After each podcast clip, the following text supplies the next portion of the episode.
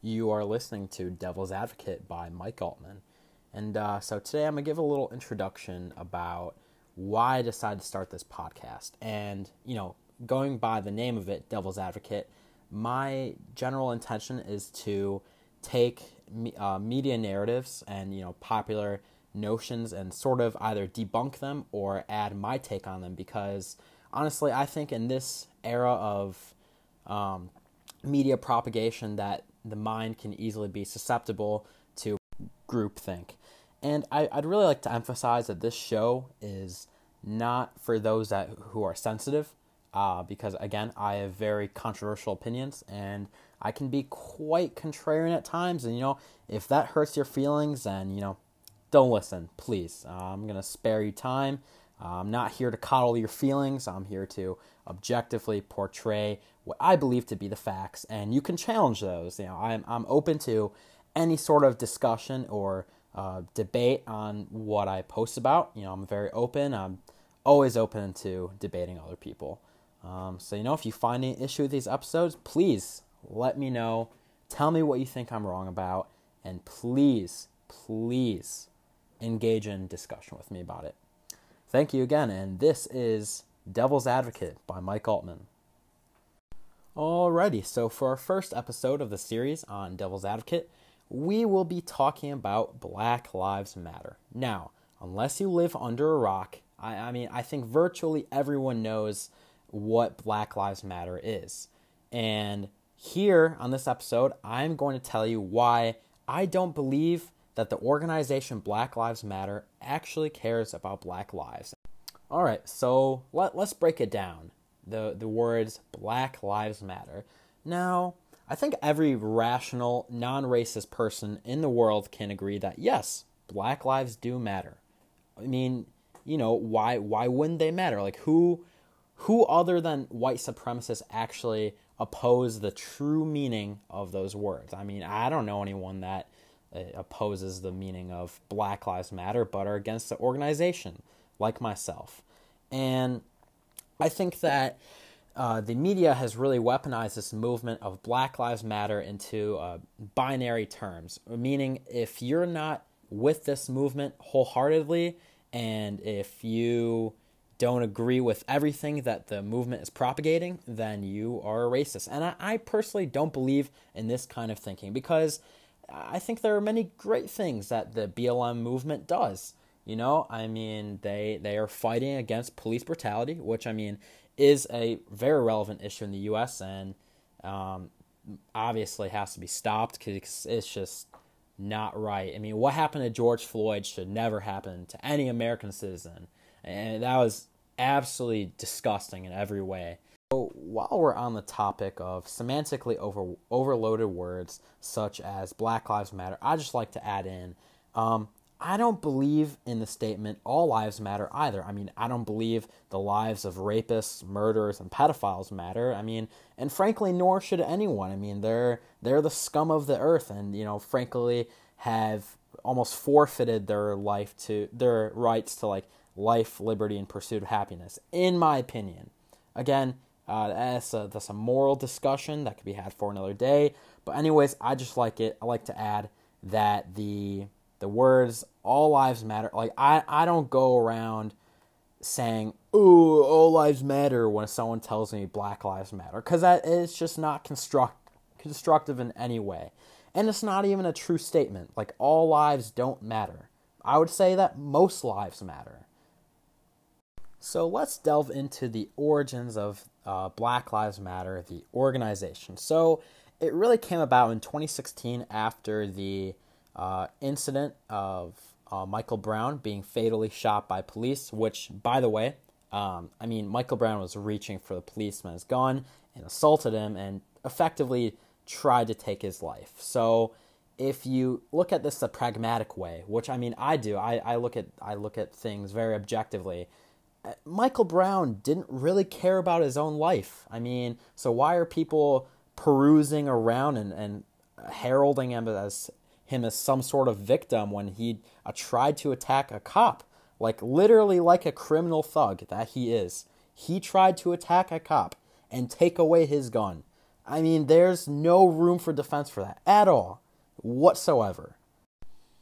And as I was furthermore researching Black Lives Matter, I found that the Google search statistics for the term Black Lives Matter skyrocketed in the years 2012, 2016, and 2020. Now, what are those three years? Ding ding, election years.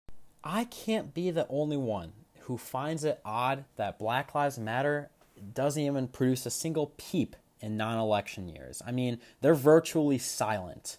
I mean, they're they're demobilized in those years. You don't see any sort of protesting. You don't see any sort of uh, you know big corporations giving their affinity for Black Lives Matter. You know, there it's just dead silence. And I don't think that an organization can call themselves Black Lives Matter if they're only relevant during election years. I mean, the plight of African Americans and the economic plight of African Americans, you know, as the as a race with the uh, lowest average income um, per capita, um, I, I don't think the plight of African Americans just ends at the electoral years, you know, but uh, apparently Black Lives Matter, the organization, does believe that. And here's why they believe that. So, the Black Lives Matter leaders proclaim themselves as trained Marxists, and they're, they even said that their main goal is to get Trump out of office, which, I mean, frankly, doesn't make a lot of sense because he's done more for black Americans since, you know, Abe Lincoln. Delving further into the whole notion that Black Lives Matter, the organization, is opposed to Donald Trump, and that their leaders said their main goal is to get rid of Donald Trump. Now, here's why I think that's stupid. I mean, let's take a look at the policies that Trump has helped to pass that have uh, helped out African Americans. I mean, let's talk about the passage of the First Step Act, you know, the first major crime reform bill, you know, something that Joe Biden and Barack Obama, you know, who were supposed to be the nation's unifiers, you know, being that Obama's the first black president, you know, they were not able to accomplish, you know, something of such great measure that Trump was able to accomplish.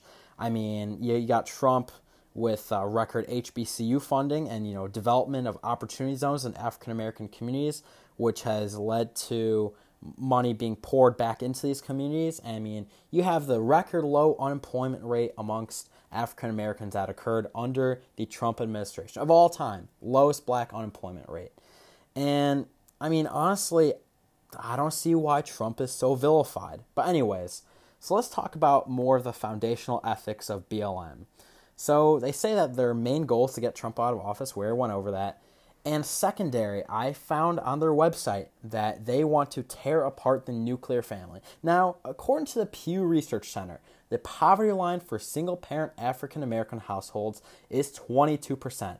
22 for single parent African American households. Now, when I tell you that the the economic plight is based in a vicious cycle of uh, single mother parenthood in the black community, I mean, I mean it because you take a look at the stats uh, when it comes to two parent African American households, and that number of the of being uh, under the poverty line or at the poverty line drops to seven percent. Seven. I mean, three times less. If you know, if you are in a two parent household. Now, why would BLM not want African Americans to, you know, be in good economic status because they're mobilizing black lives into passing their communist agenda. Going into the motives of Black Lives Matter. So let's talk about how they're also a blanket movement. Like, again, they've adopted Marxism through the usage of Antifa riders to burn down cities and cause havoc. I mean, even their their leaders say that they're trained Marxists who want to overthrow the status quo and get rid of Trump. And also, I noticed that there is the Free Palestine movement. Now, what does Palestine have to do with Black Lives? Literally nothing. The only thing that they have in common is that both of these are divisive narratives that are propagated by the media. Now, with the, with Free Palestine, what effect that that has had on the Black Lives Matter movement? I mean, you're seeing Free Palestine being spray painted on synagogues. You're seeing an uptick of anti Semitic crimes in places such as New York City. You know, there's video evidence of just Jews being constantly uh, discriminated against and being victim of hate crimes. I mean, look at look at what Black Lives Matter has done and to like resur- resurrect anti-Semitic undertones in American society. I mean, take a look at the BLM fist, um, you know, which is, uh, you know, when people like raise a fist, it's sort of like a communal, like an "I'm with you" sort of thing. And actually, you know, the fist originates from you know Marxism, you know, the communist fist, and you know it was used by the black supremacy group Black Panthers, who were openly anti-Semitic. You know, you know, with their leader Malcolm X being uh, part of the Muslim Brotherhood. You know, he talks about how Jews are, you know, one of the greatest downfalls to society and how, you know, they deserve to be vilified in every way and how they just control the world, spreading all this hateful crap. And the Black Lives Matter uh, funding techniques. Let, let's talk about that. So where so when you go to the Black Lives Matter website and you donate, where the hell is that money going to? Let me tell you, it is going to Act Blue, a Democratic super PAC, um, you know, who who uses those funds to give to campaigns. And you know who is receiving 98% of those Act Blue funds right now? Joe Biden. And let me tell you the issue with that. Because Joe Biden is is someone that Black Lives Matter should be theoretically should be fighting against. I mean, take a look at his his political career. I mean, his you know, the only thing he can attribute to his name is literally throwing, you know, black people in jail, you know, via the 94 crime bill, which led to the mass incarceration of black people. I mean, he's been quoted on air saying the N word multiple times. You know, he said he doesn't want to send his kids into a segregated racial jungle, and he's been pro segregation up until the 80s. Um, you know, he's said things on camera saying that if you don't vote for me, you ain't black. And I think that's that's one of the biggest concerns, identity politics, which has corrupted the minds of Americans in the in the sense that if you are a certain ethnicity, race, gender, etc., that you are sort of bound to voting a certain way. And I, I just I hate that idea. I think that everyone should think critically for themselves and shouldn't, you know, be bought into this narrative that the that the other side is you know inherently evil and wrong and everyone should do their own independent research and see actually which candidate would help improve their own lives instead of just you know being forced into voting democrat you know year after year after year. So let's talk about black lives matter goal to end systemic racism. And honestly i find it ironic that you know they want to go after systemic racism but one of the greatest systems of killing black people in this country is Planned Parenthood. Now, let's let's take a look at the origin of Planned Parenthood. Started by Margaret Sanger in the early 1900s with the purpose of exterminating inferior races. I mean, Margaret Sanger was a known racist. She spoke at KKK meetings, you know, she talked about how black people were basically filth and, you know, this is uh, Planned Parenthood is a staple of you know, left wing politics, you know, abortion rights and whatnot. Ironically, at the same time, you know, you have these rioters that are tearing down statues of oh George Washington he owned slaves. Like dude like what white person in the 1700s like didn't own slaves? Like these were like the political elite. And obviously these statues you know especially the Confederate statues don't say don't serve the same purpose that they had their intentions for. You know, they don't have the same resemblance as what they used to. However, I'd argue that Planned Parenthood still carries out the same goals that they had when Margaret Sanger found the organization, you know, and how Planned Parenthood is killing 250,000 black babies every year. Every year. I mean, it is literal genocide that is going on, and not a single peak from Black Lives Matter. So, that just begs a question Does Black Lives Matter actually care about black lives? No. I mean, they're virtually silent on black on black crime and, you know, black poverty rates, the black single motherhood rate. They just care about, you know, passing a narrative that appeases to what they're trying to do, which is to, de- to defenestrate this you know the status quo and you know get rid of Trump because oh blame everything on Trump.